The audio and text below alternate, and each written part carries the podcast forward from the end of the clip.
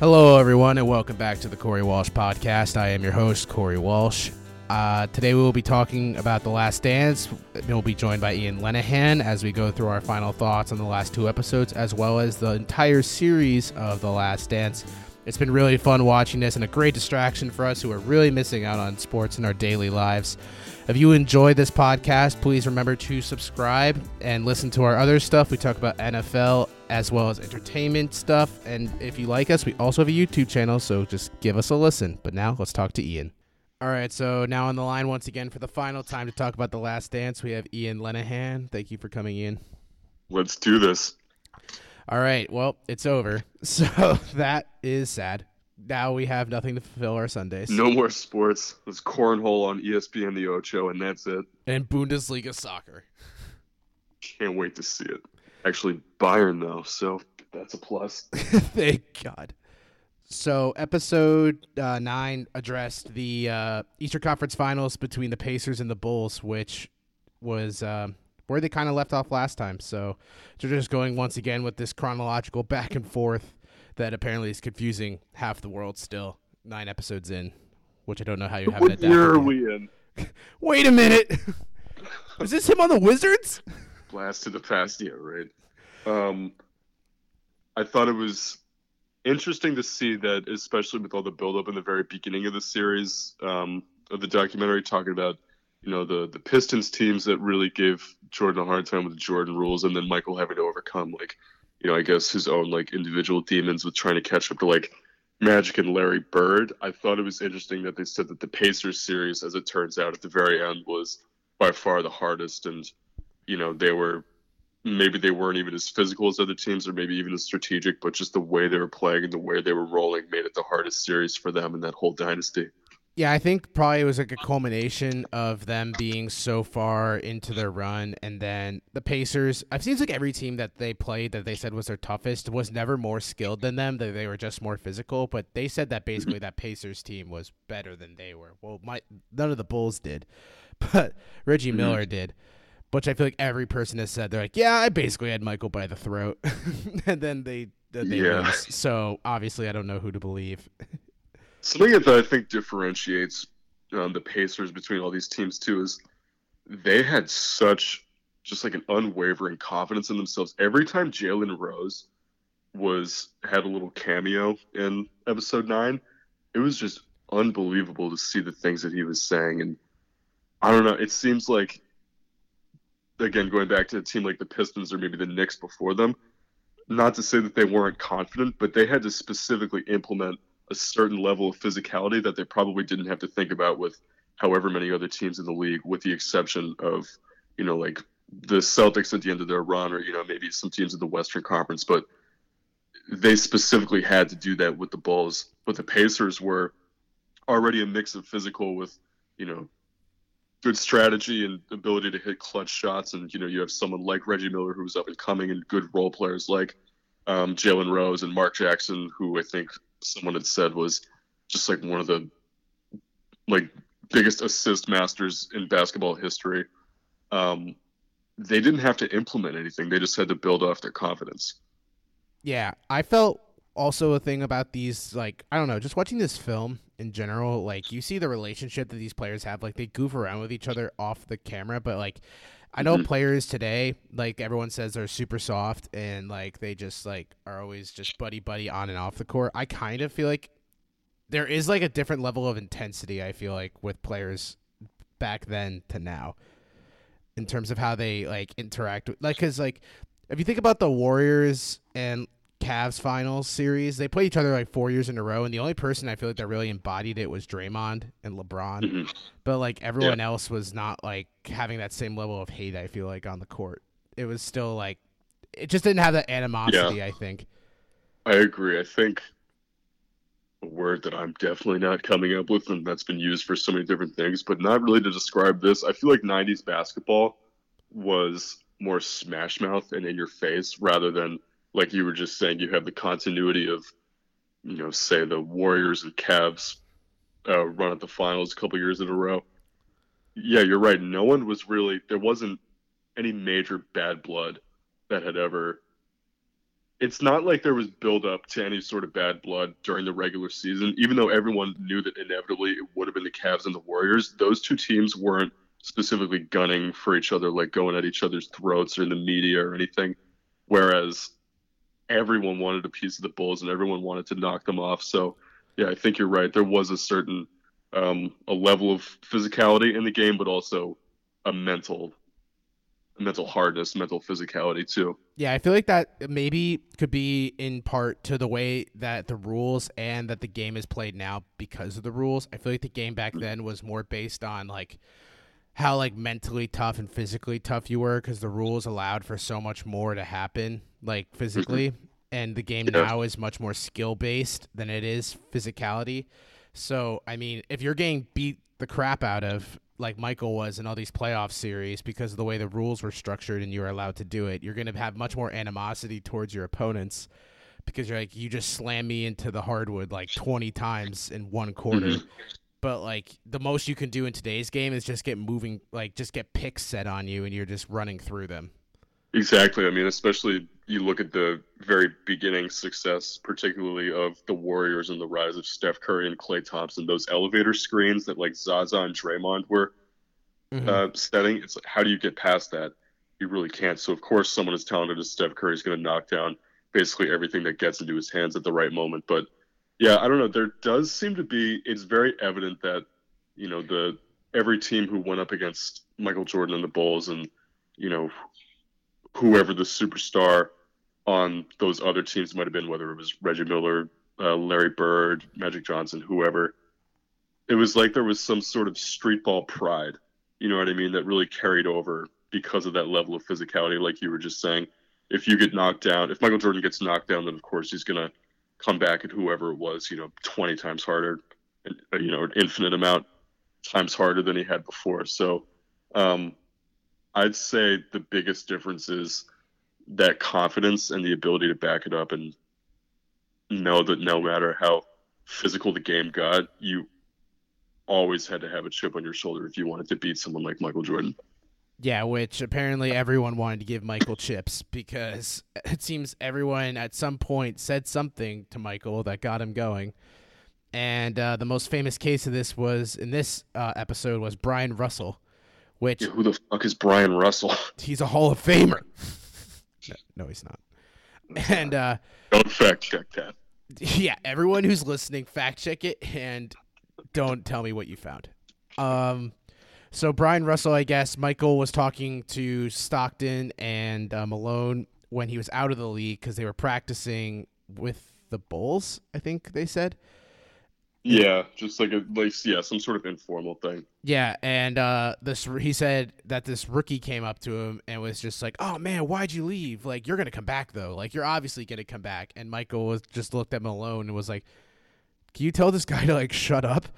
And Malone's yeah, because like, he was oh, like, he was like, rookie. "Why'd you leave? I I could have been the one to lock you down. I had so much going up against you. I had so much building up to this. I could have taken your ass down or something like that." Yeah, Malone's just like, "Ah, man, he's a rookie."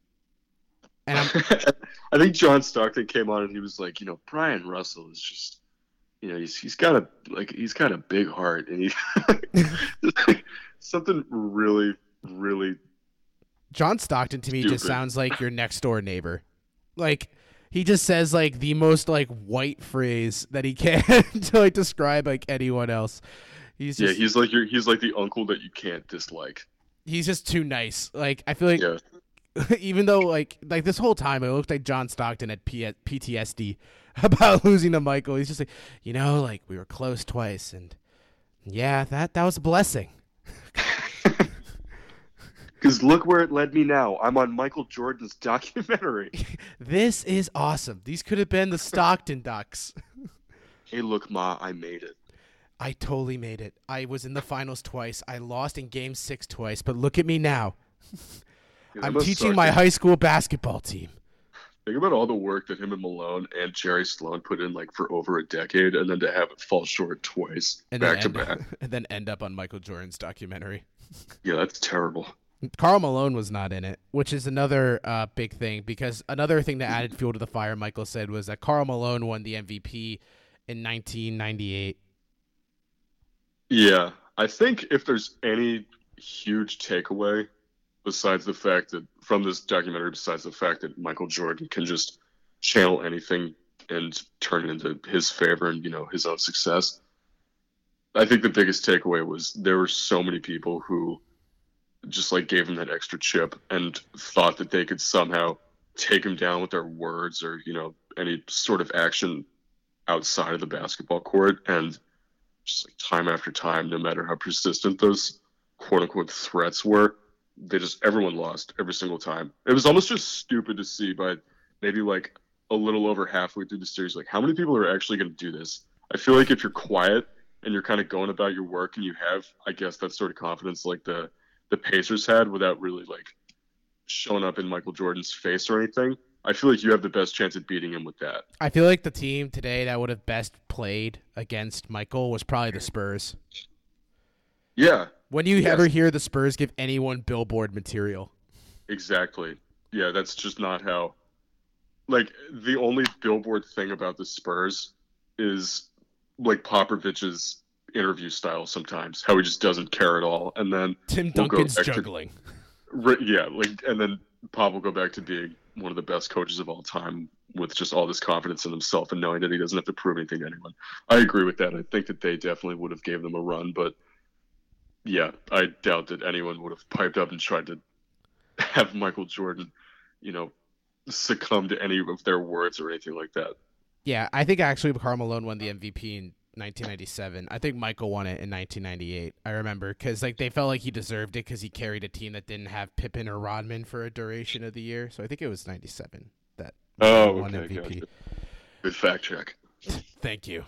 I uh so the thing that led to this was the uh, famous not flu game. I guess is what's happening. Um, it was food poisoning. They're saying and that five pizza guys delivered one pizza, which I don't know why they made that sound weirder than it is. Because if they said that Michael used his name, then why would yeah. you be surprised if five guys are like, "Holy shit, it's Michael"?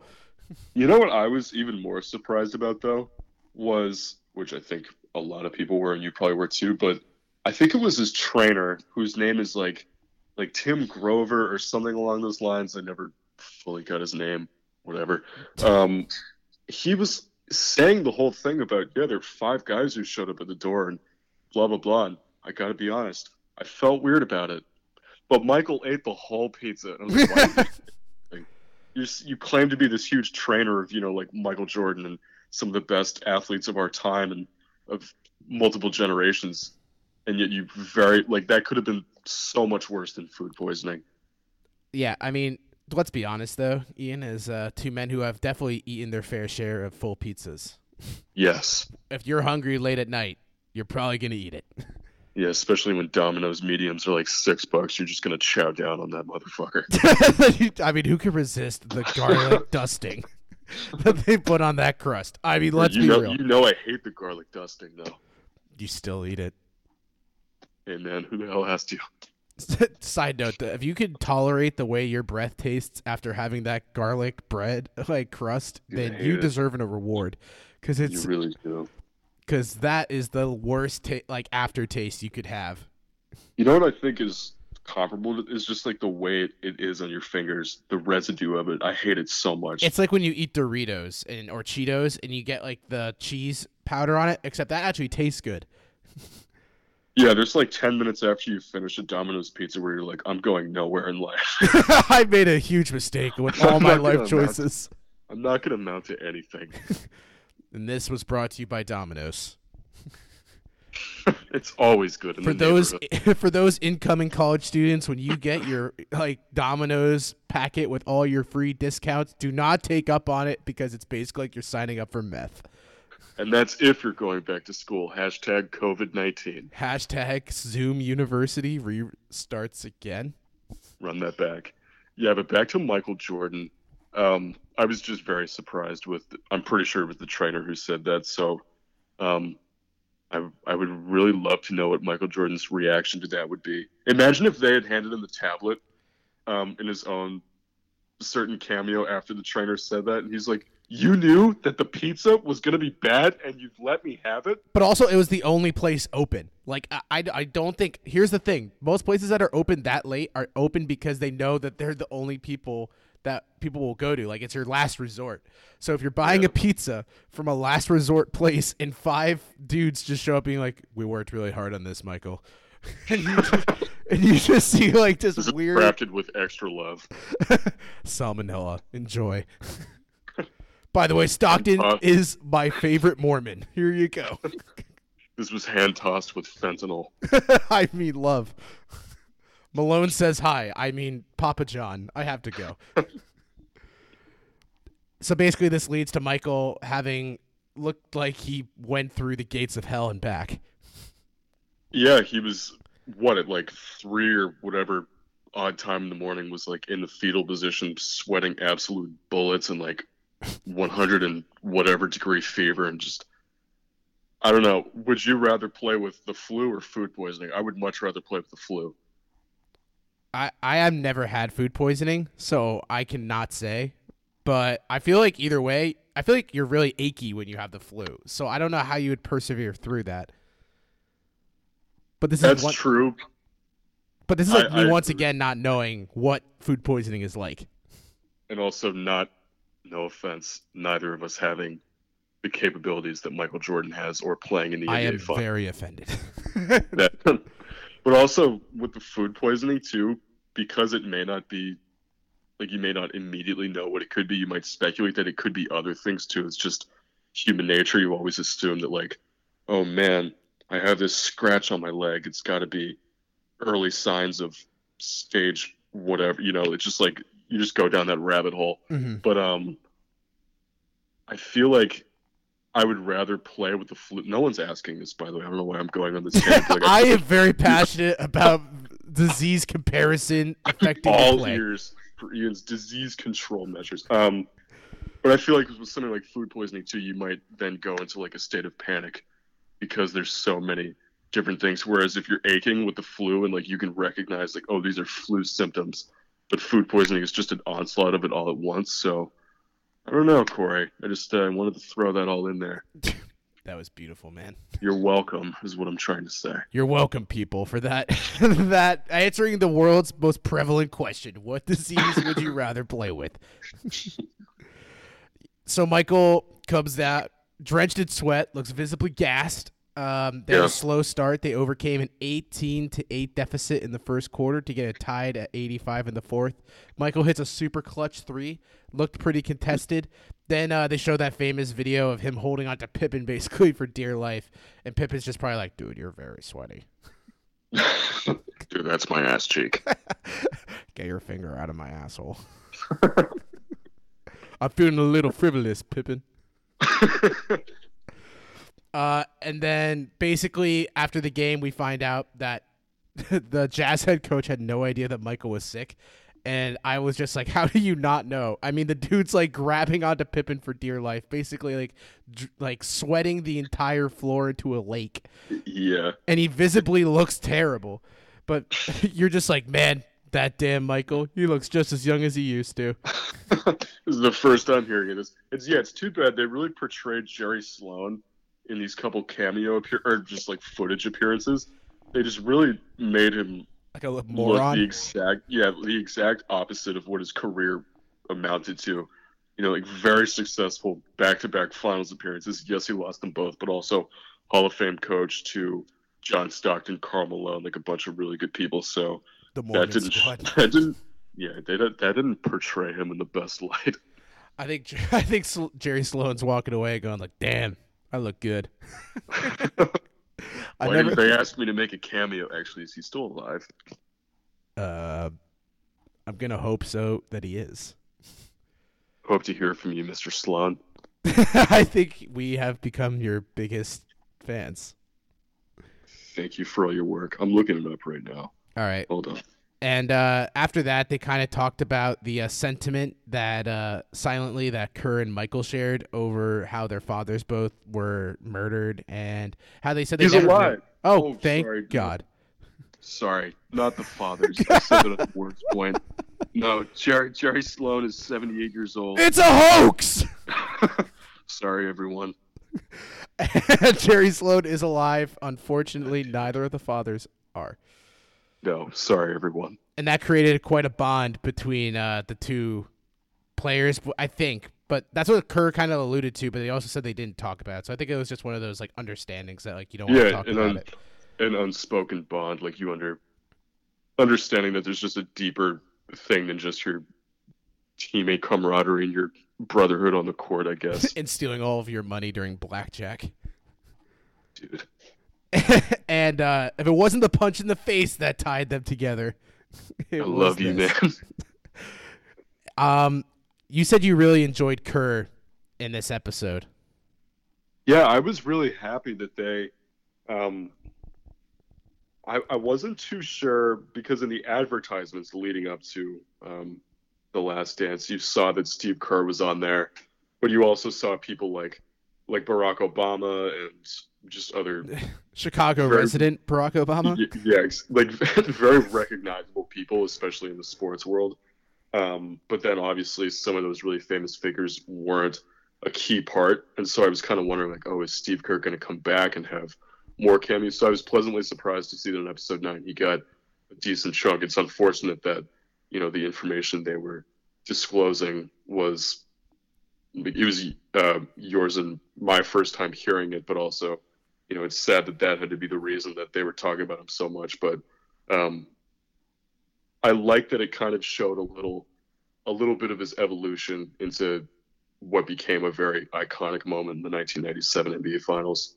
Yeah, where uh, basically it was that Kerr was doing really bad in Game Six, and he was, Yeah. and it just didn't look like he was going to shoot his way out of his slump. He said he like role players only get like five shots a game, Yeah, and he was just screwing the pooch on every single one of them. but he said like you can't let every shot have more weight than the other if you have such limited opportunities because that will lead to like your detriment. And then he basically Mhm. said to Michael, or Michael said like you better be ready because the ball is going to come to you because I know the double team's coming. And Kerr said Mhm. I will be ready.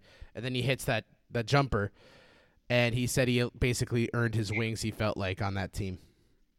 And something else that I really liked from that um, couple minute period when they're talking about that shot too is um, Steve Kerr in the very beginning of it all was saying that he first came to the Bulls. He was initially drafted by the Suns and was there for a year.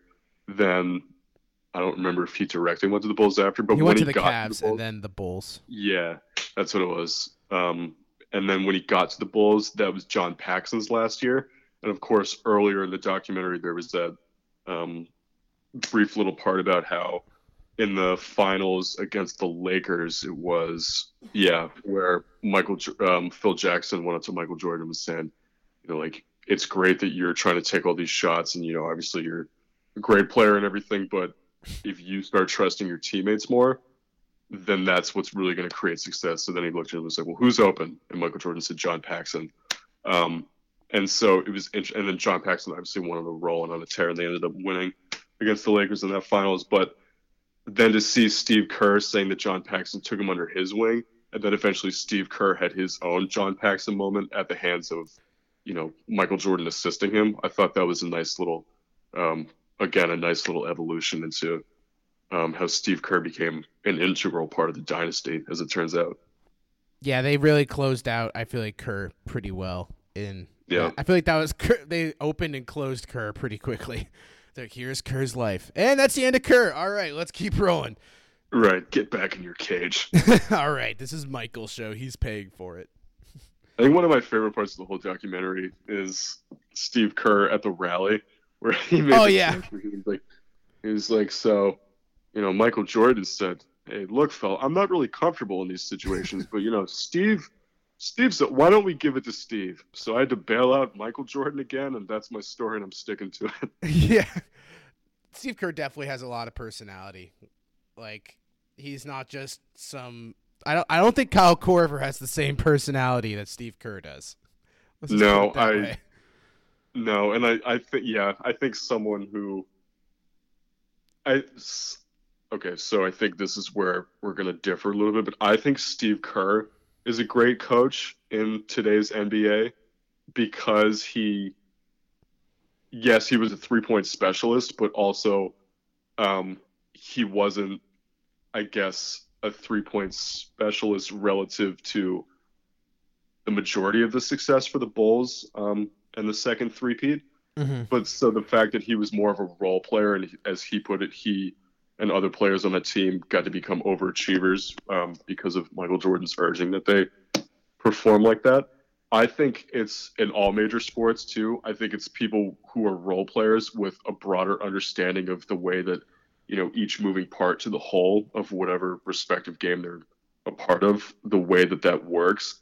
I think that's what makes a really great coach. And even though he's got a very talented Warriors roster, obviously, I think the reason that he is such a great coach is because he's a player's coach because he knows how to relate to each individual cog of the whole. You know? Mm-hmm. Yeah, he's like the glue. He's like the glue guy in coach form, I guess. Yeah, is the way to Yeah. look at it. yeah, Uh, so the way that episode nine closed out was that they talked about Game Seven of that Pacers Bulls series. They, they basically the media does what the media always does. They're like, "This is the end," but Michael does something that no one really does, where they he basically guaranteed it and said, "Yeah, we're gonna win Game Seven. Like, there's no Yeah. problem. We're gonna win." And after another slow start for the Bulls, being down twelve, uh, Steve Kerr hits a clutch three after a jump ball that was allegedly if they said if they didn't win that that they felt that series Yeah. was over. yeah. Because then the Pacers, if they had taken the shot, if they had gone up the court and taken the shot and made it, they would have been up five with like, I think maybe like four and a half or five minutes left. Yeah, which back then was really hard because like threes weren't prevalent, so you couldn't shoot your way out of a deficit really. exactly.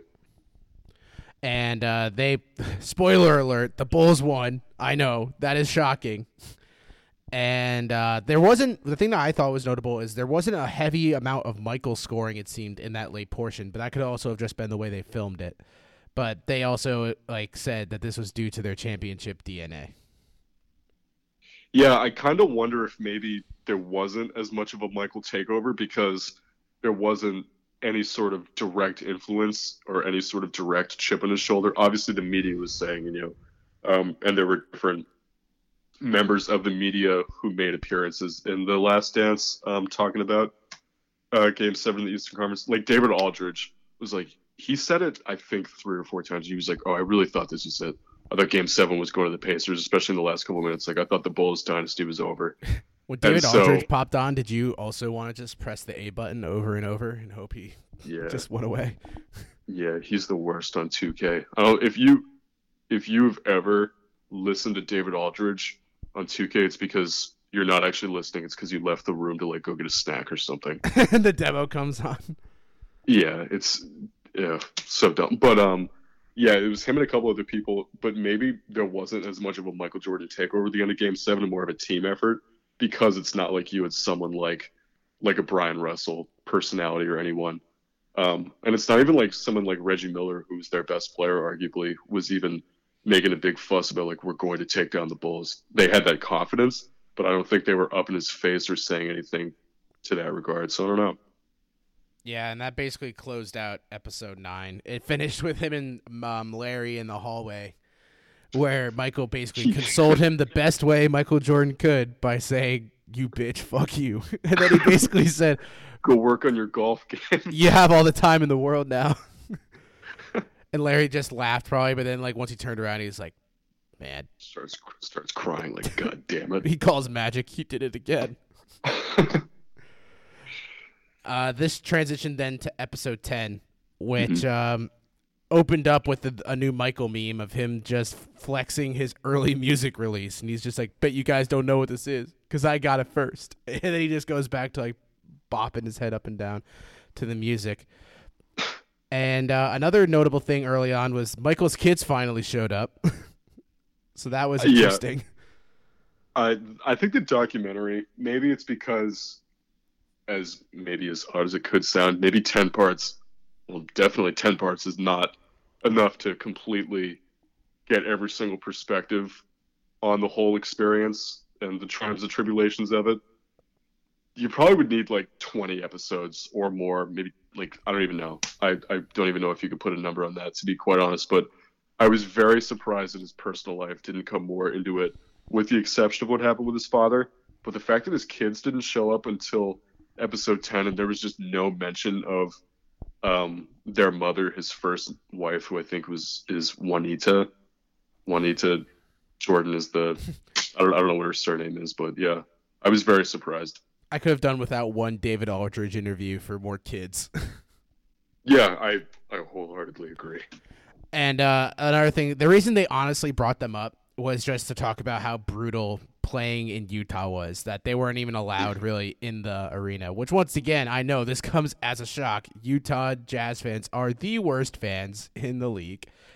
And I know one player right now that could probably agree with it, and his name is Russell Westbrook. Brody. The Brody. Such a, such a weird, just it's just an odd thought. Like the land of the Mormons, you think like like Mitt Romney is one of the most famous people. John Stockton. For me, for me at least, I think of like Mitt Romney when I think of Utah, or like Jimmer Fredette. so the pride. I just, I just see all the like someone just yelling at the top of the lungs of the documentary, like from the front row, like "fuck you, Michael Jordan," all this stupid stuff. Jesus hates and you. Then, yeah, and they've got like fireworks going and all this different stuff. I'm like, oh my god, this is not what I thought Utah. I thought Utah was all like sister wives and green pastures and polygamy. Like everyone's a milkman or something.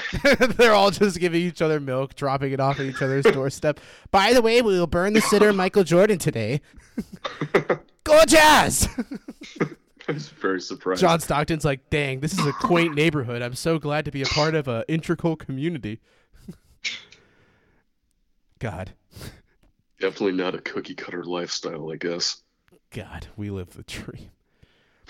And uh, for those, so the first game of this series, Jazz won in overtime. Bulls win game two. Game three is where it really got interesting, as the mm-hmm. Bulls beat the Jazz um, and held them to 54 points, which was the lowest score ever recorded since the shot clock was invented. It would also probably be the lowest score of any halftime in today's NBA. I would have to say, based on how high the scoring is. Yeah, that's just. I, I was again because I wasn't experienced with '90s basketball since we were not born until you 1997, me 1998. Very surprised to see that the low scores, but then you think about the physicality of the game and you know what it took to score and blah blah blah versus today's NBA. But Threes 54 were shot points. selectively too. Yeah, exactly. And with 54 points, that's that's that's really shitty, man. That's bad. and then of course it makes Jerry Sloan again look like look an absolute, moron. then they pan to John Stockton. He's probably like, you know, we just got what the Lord gave us. Which that night was 54. By the way, why am I getting interviewed again? yeah, Sloan just goes like, "This can't be the score, right? No, the score. No, this. No, this is the whole game. this isn't halftime. Oh my god, not good. And after that, Dennis Rodman did what Dennis Rodman does and just went absolutely AWOL. Except this time, not with uh, Phil Jackson's permission. He just left. Yeah, he was like, what smashing chairs over people's asses with Hulk Hogan yeah. and all this stuff, and he's like back with Carmen Electra and all this stuff, and the uh, MVP the, yeah. of all these episodes, Carmen Electra. oh my god, um, yeah, but this one was so much different than obviously um, his Vegas excursion a couple years prior, which they had highlighted in the documentary early on. A totally different because he didn't ask for permission and just left without saying anything to anyone. B at a very different point in the season. When he needed that vacation, it was what maybe like around the All Star break or something, or maybe just it was like mid season, like right before, like right when Pippen got back, because he was like, "All right, I'm I don't have to be Robin yeah. anymore. I need to take a break." And now for this, he was just like, "Yeah, you know, I just I just know what I do. I just do it, and uh, they know what they got with me. Like it's fine. I'm gonna show give hundred percent when I'm there. Yeah, I think he could have just told Phil if you were gonna do it though.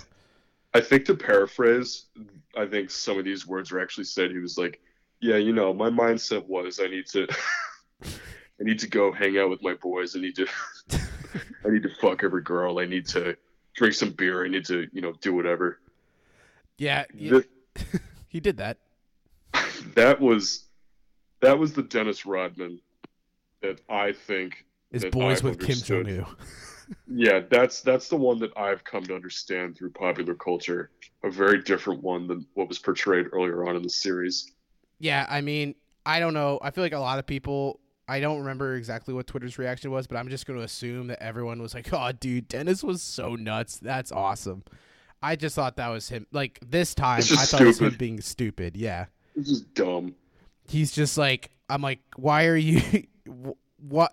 There's no reason to do WWE right now. I feel like WWE is like a world. It's like It really isn't. it's it's year long. I don't think you had to do hang out with Hulk Hogan, and Hulk Hogan's like, yeah, you know, you dude, you just got to miss out on some practice.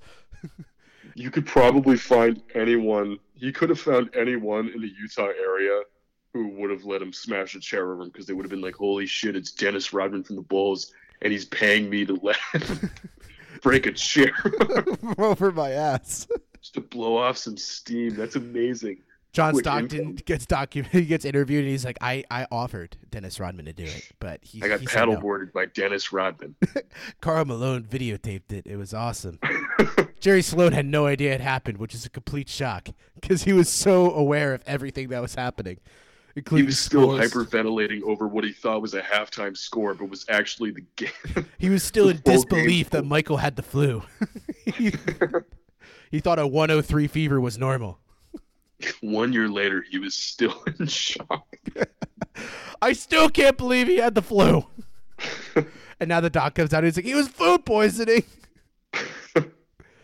Um, yeah, this was yeah, that was just dumb on But also, I think a testament to Phil Jackson not just being one of the greatest NBA coaches, but also one of the most exemplary coaches in um, the four major sports, but all sports um, in general, is because at least the interview footage that they showed in the documentary like, was not breaking any sweat, and maybe you could have gotten a similar reaction out of maybe a great coach like Bill Belichick, but then you also know that Bill Belichick would have been preaching like, okay, you know, we don't need him. It's the next man up. That person will just prove their worth, and you know, Yeah, whatever. We essentially we don't need that person. we saw examples of that with uh, Jonas Gray just missing the alarm after having one of the greatest rushing performances ever, and then Malcolm Butler in the Super Bowl when he just I think they said he was just not in the right headspace to play in it was the excuse that was created. Yeah, and it's so unfortunate because you look at um, relative to their sport now, Jonas Gray and Malcolm Butler are they're virtually nobodies in comparison to other people in the league. And so I just think a testament to Phil Jackson's character as a coach and his ability to create deeper relationships off the court. Because we saw earlier on in the series too that um, he really took a liking, kind of like Chuck Daly with the Pistons. He really took a liking um, and a fascination with molding Dennis Rodman into the player that the team needed, you know. And so I think that the fact that he wasn't preaching this whole thing of well, when Dennis gets here, or if Dennis gets here, it's the next man up or whatever. He was like, well, haven't heard from Dennis. No, it wasn't scheduled time off. Um, essentially, we'll figure it out. I just Mhm. think that that instilled trust, or tr- I guess for lack of a better word, trust is Please come I back. think that was, yeah, right. I think that was obviously beneficial to the cause because Dennis Rodman knew, like, I, at least I think I, that he knew that he could come back and still be trusted by his teammates and most importantly his coach to go out and do the great things that he'd been doing for the team for so long. Phil Jackson took a peyote and just trusted that everything was going to be fine. Popped an Advil and said, "You know what? He'll be back." I know it. This Xanax better work though. and um, the thing that was really interesting about that is that well, uh, the Bulls lost Game Five because Michael missed a shot, and then the last shot. But he said how basketball is a thrill because even in those last two seconds when he took his shot, he said like feeling how the room like just was on pause until the like it didn't go in is one of the most thrilling feelings in sports. And then they took that and then led that into game six, where they called it the calm before the storm. And the reason game six wasn't as big as people thought it was was that because I think a lot of people think of the playoff format as it is now as being a 2-2-1-1-1 but back then it was a 2-3-2 so even though so once they lost game 5 they were never going back to Chicago again but they were going to be in Utah for the next two games. And Yeah. that that was pretty huge at the same time I guess. And uh Pippen's back was the huge story of uh, this uh, game. Yeah. Um, what, yeah, essentially, he just said in one of the cameos regarding Game Six, he was like, "Yep, I went down with a back injury, and I was five minutes on the court, five minutes off receiving uh, treatment in the locker room, and I was a decoy that whole game." yeah, and he's what he really meant was, Phil slipped me a few peyotes. I was just ready to roll.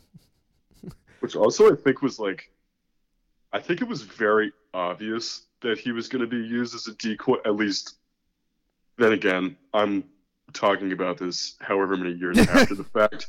It's Scottie Pippen, and he's one of the most talented players in the world, so he definitely could have come back and done a lot of really good things, and no one would have known it at the time. But it looks like from the footage, the way that he was hobbling about, at some point you might have suspected, like, wait a minute. But the highly observant Jerry Sloan has to know. he's not out there for high impact. He's out there. No, he's not a decoy. Or is he? God. Like, he was clutching his back and running like he was about to like drop a deuce on the court at different points. Like it, he looked that in pain from running at points. I mean, so. the announcers even knew it. They're like, "Yeah, Pippen's grimacing." Meanwhile, they check on Jerry Sloan, and he's just like, "Michael played with the flu." Yeah, he's still looking at the box score, like, "Oh my god, fifty-four points." oh my god! I can't believe this happened to me. Or Jerry Sloan. I think we're talking about Jerry Sloan more than any other podcast has. Probably more than Jerry Sloan's family has. more than John Stockton in his uh, high school his high school coaching career. um. Oh, sorry, what were you gonna say? Oh no, I was just gonna say it seemed that um, Michael Jordan was like combating fatigue while Pippen just kept on leaving. Like he left in the first, he returned in the third, and then um, they took Michael out, or they took Pippen out, and then they had him play the last 10 minutes of the fourth quarter. But that was also after they showed the Malone and Rodman just getting into each other's face the whole time. I think one of the funniest reactions I've seen to that whole like the ass slapping incident is um someone tweeted that out and then someone someone quoted that tweet and was like Damn, but OG OBJ really got arrested for that shit at the national. Oh, that was Myles Garrett. Myles Garrett said it. yeah, yeah, yeah. Oh my god. And then o- Odell Beckham responds like, "Yeah, man, like, yours I got actual assault though." yeah, I got charged with assault, and you somehow didn't get charged it. oh god that was that was that was really funny when that I read that and I was just like, oh my god, I can't believe this is on Twitter. Like I feel like this is something you would just text, be like, damn, yeah, dude, you should be in jail right now.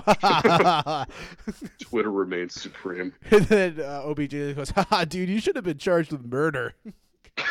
and Myles Garrett's like, haha, laughing emoji. I just got un un uh, suspended. Please shut up.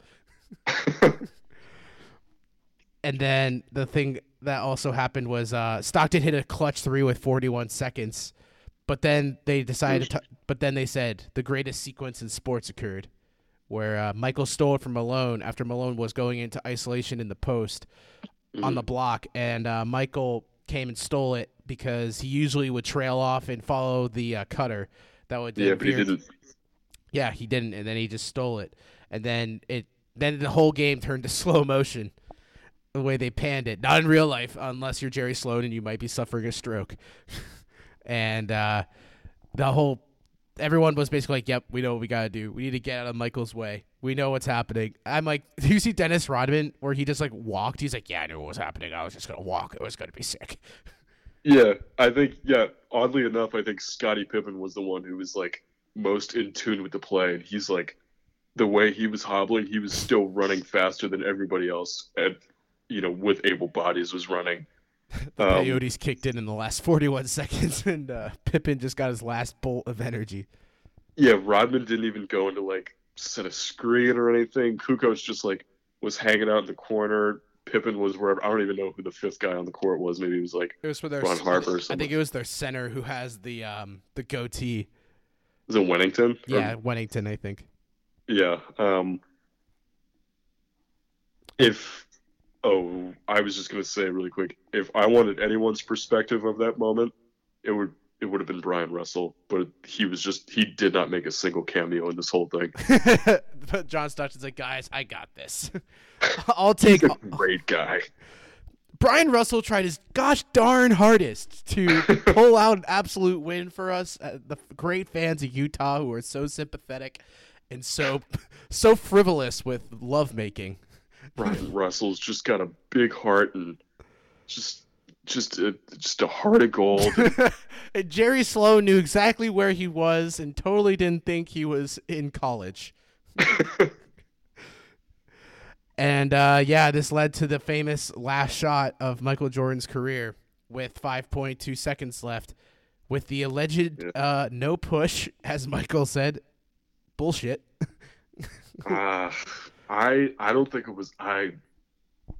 What? All right, you go first. I just feel like it looks like a push. Like I know, I think it's just one of those things that if you're one of the two people on the like receiving end or giving end of that play, mm-hmm. that you are the only two that knows. Because the way the photo or the video looks is that it does look like a push, but it could also be like one of those things that Michael said, where he was like he was already going backwards, and it wasn't really him pushing as much as it was like momentum or something. Yeah, yeah. Bob Costas was the one who made the comparison where he was like, it was no more a push than a maitre d bringing someone to their table at a rest. You know, so yeah, I don't know. I don't think it was a push, and I said this to I said this to you before we started, but my reasoning for it is maybe however much time there was on the clock, I think that maybe he could have tried to go in and um, drive in and maybe try to get a foul. And maybe he was trying to create some separation that way with his hand up top to begin with. But then realizing, you know, maybe at whatever point, like, oh, wait a minute, I'm Michael Jordan and I can bury this shot because I'm Michael Jordan and I'm the greatest of all time. Then I think the hand going down and going onto his lower back or his ass or whatever, kind of making it look like more of a push that's where I think that that was just strictly momentum and like his hand going down to be with the ball before going up with the shots. Uh, but I also can see where you're coming from, where everyone comes from with that argument. So I do agree with you that it probably is a story that Bryon Russell or you know anyone else who's been on the receiving end of that, where they can be the ones to be like, no, but you weren't there to really feel it or know. you didn't feel Michael's warm hand on your thigh. Scottie Pippen comes around the court. I know what that's like. Oh, all right, trust me. He was all over me. it's a game.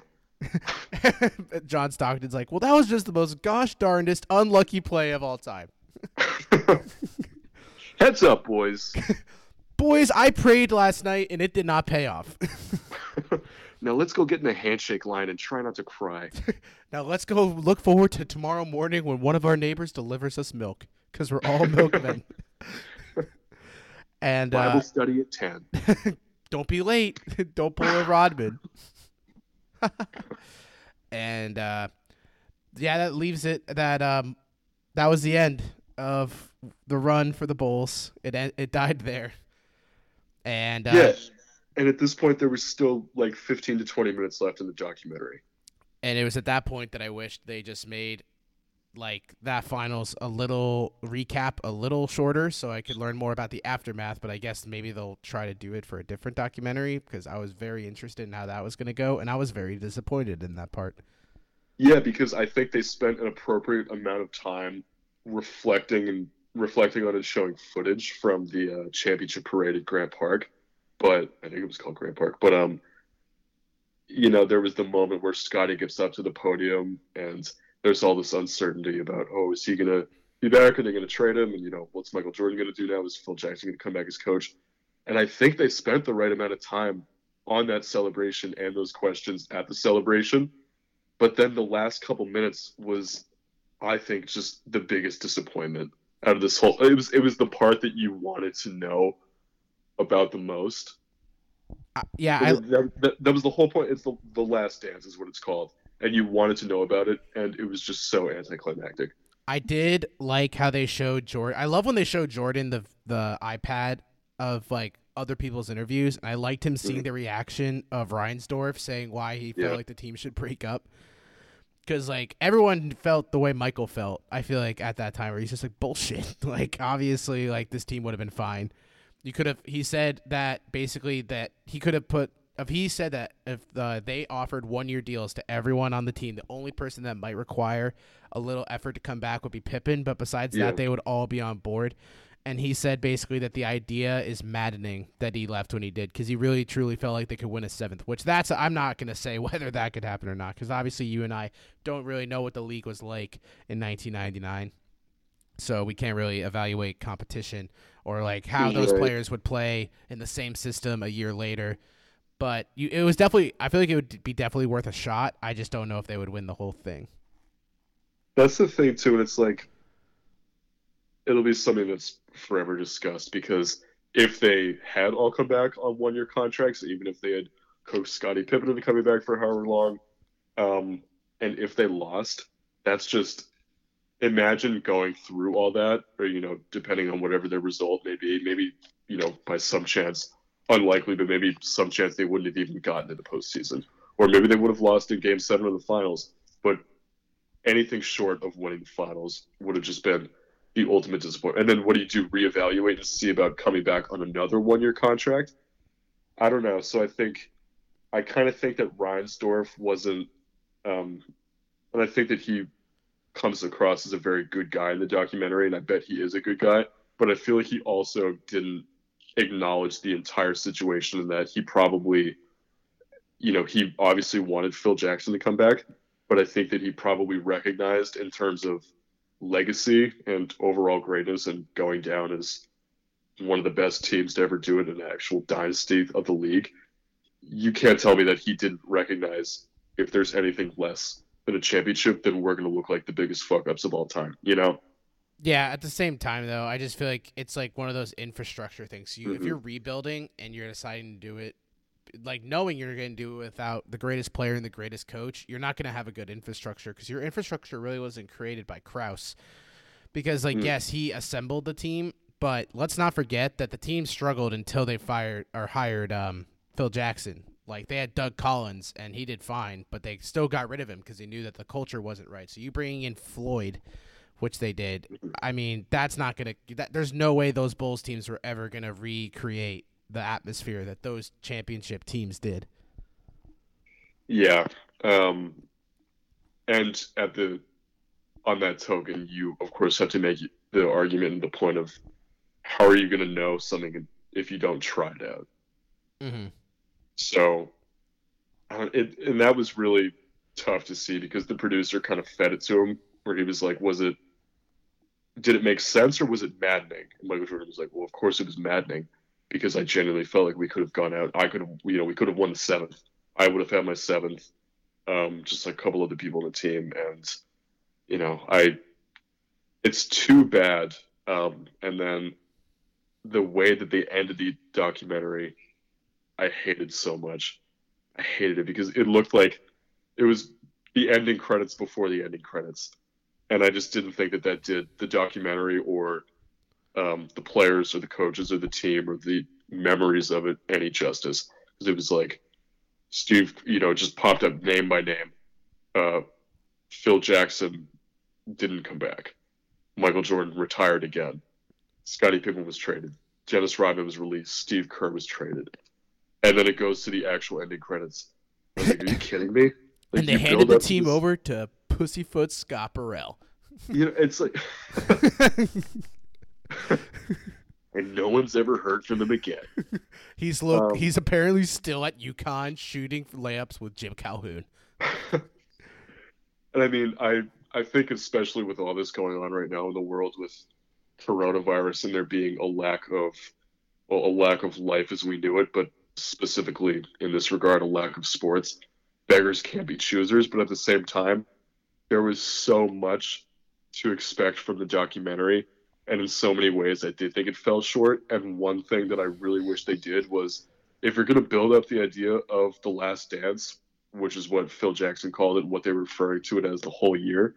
If you're going to build up to it, then I think that you should go more into detail on that collapse and not collapse, but you know, the idea of being like, okay, you know, we're done with all this, we're moving on from this. they should have shown Jerry Krause in you know whatever interviews he, had or newspaper clips saying things about the rebuild and you know about Phil Jackson not coming back. They should have shown media footage of Jordan retiring and Kerr getting traded and Rodman being released and Pippen getting traded.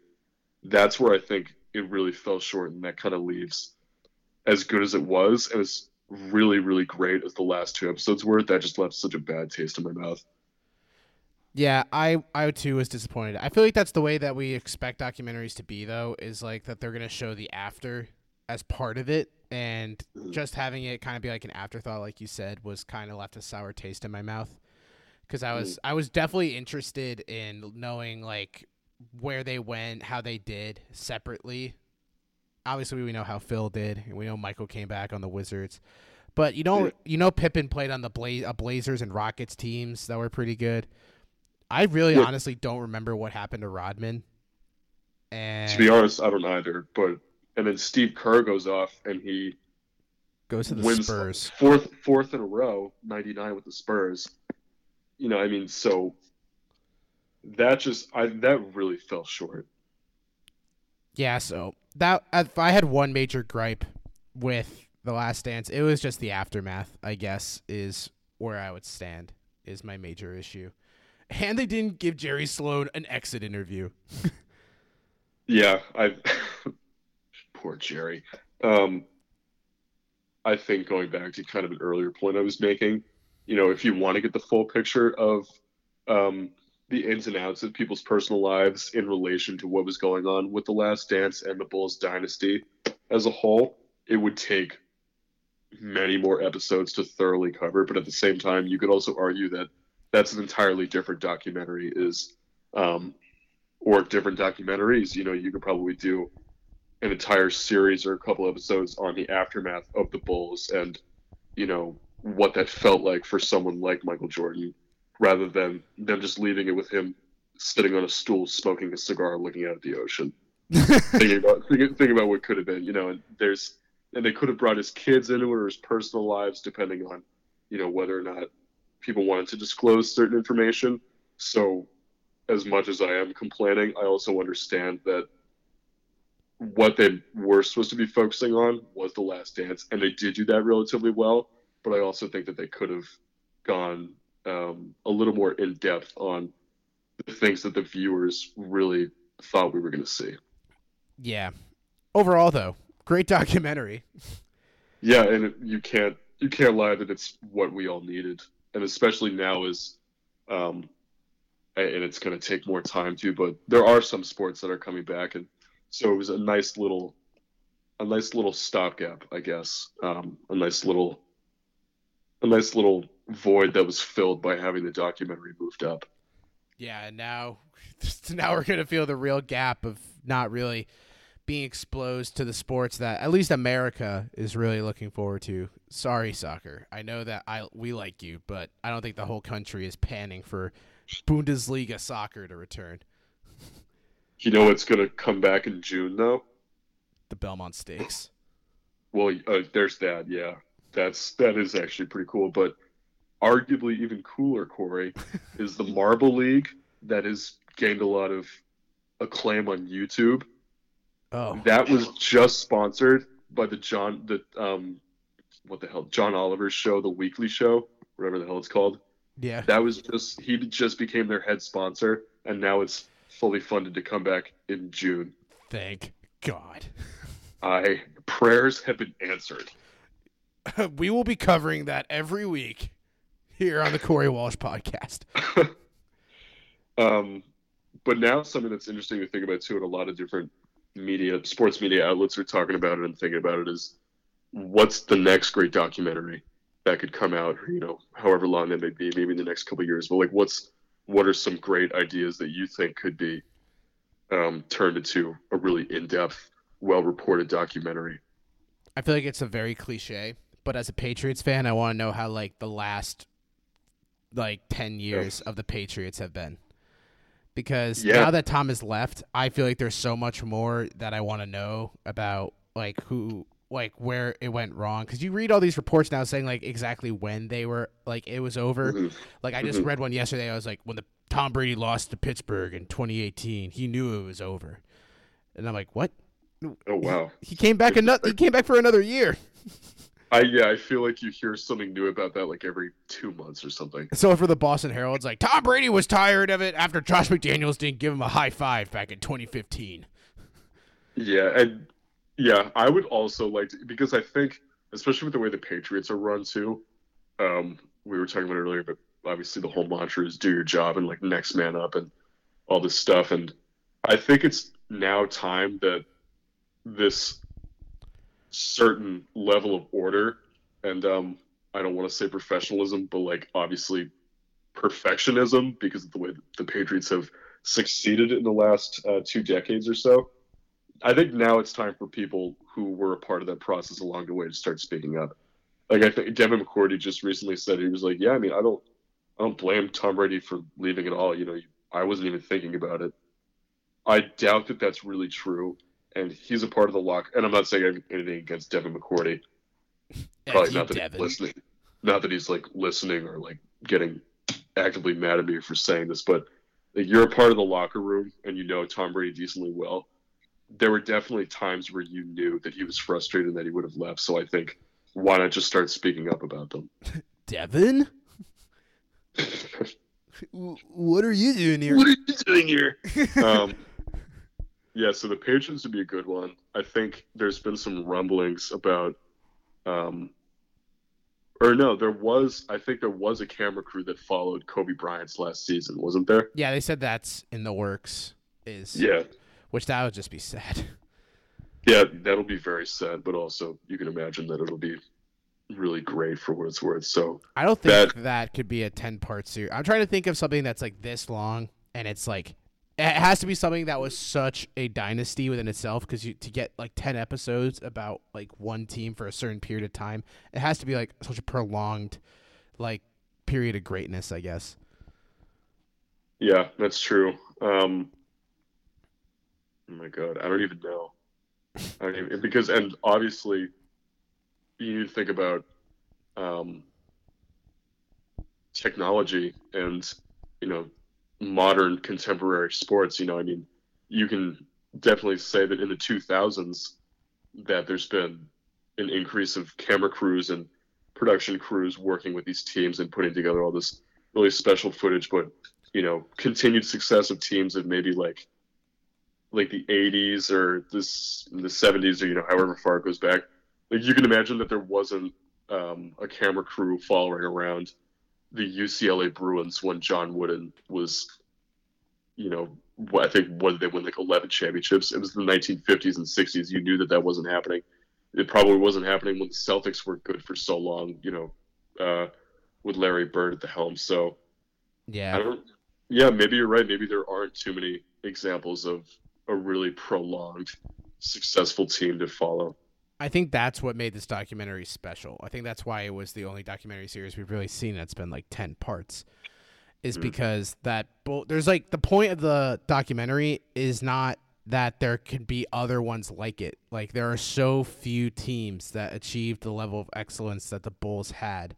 So saying that what's the next one going to be isn't the point. The point is that there are so few that there probably won't be another one like it. And I think the only team or teams, I guess, that have ever had like this type of success that are comparative to the Bulls are like the Pats, the Yankees in like early like 90s.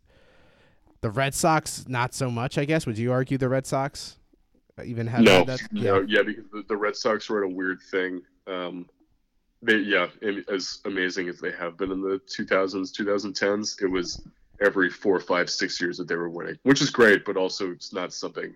And they were really shitty in a few of those years in between. You know, they finished in last place in their division a couple times, so definitely not the Red Sox. Um, the San Francisco Giants won three in five years, but I think it's kind of the same thing of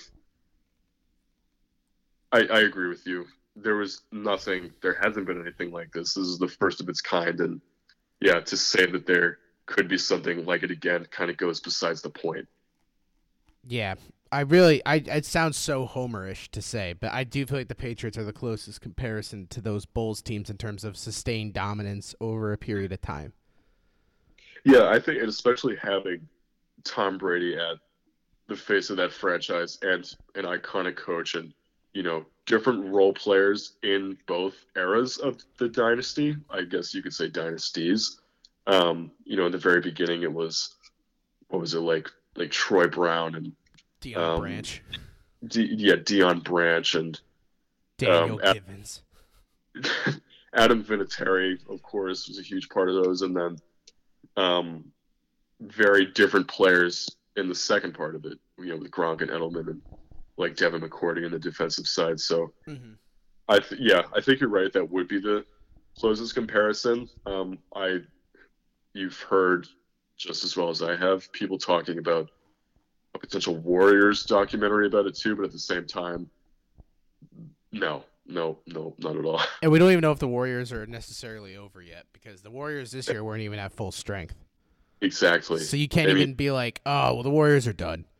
They still have like three of their best players, and now the rumors of them getting Giannis are starting to swirl. So that's just gonna make me really excited. Thank God, that'll be fun. I'd rather wait. they. This might be a hot take. I would prefer they keep Andrew Wiggins. Dude, thank you for speaking what I'm thinking. I think no one else in the in the entire world is thinking what we're thinking. Andrew Wiggins is such a better fit. and oh, just going off the whole documentary thing with the Warriors, it's definitely worth mentioning that, uh, yeah, Steve Kerr is the coach of the Warriors after having such prolonged success with the Bulls, and then going on to win a fourth in a row with the Spurs, and then going on to be so successful with the Warriors, but also the year they broke the Bulls 72 and 10 record and went 73 and 9, they lost to the Cavs and blew a 3 to 1 lead.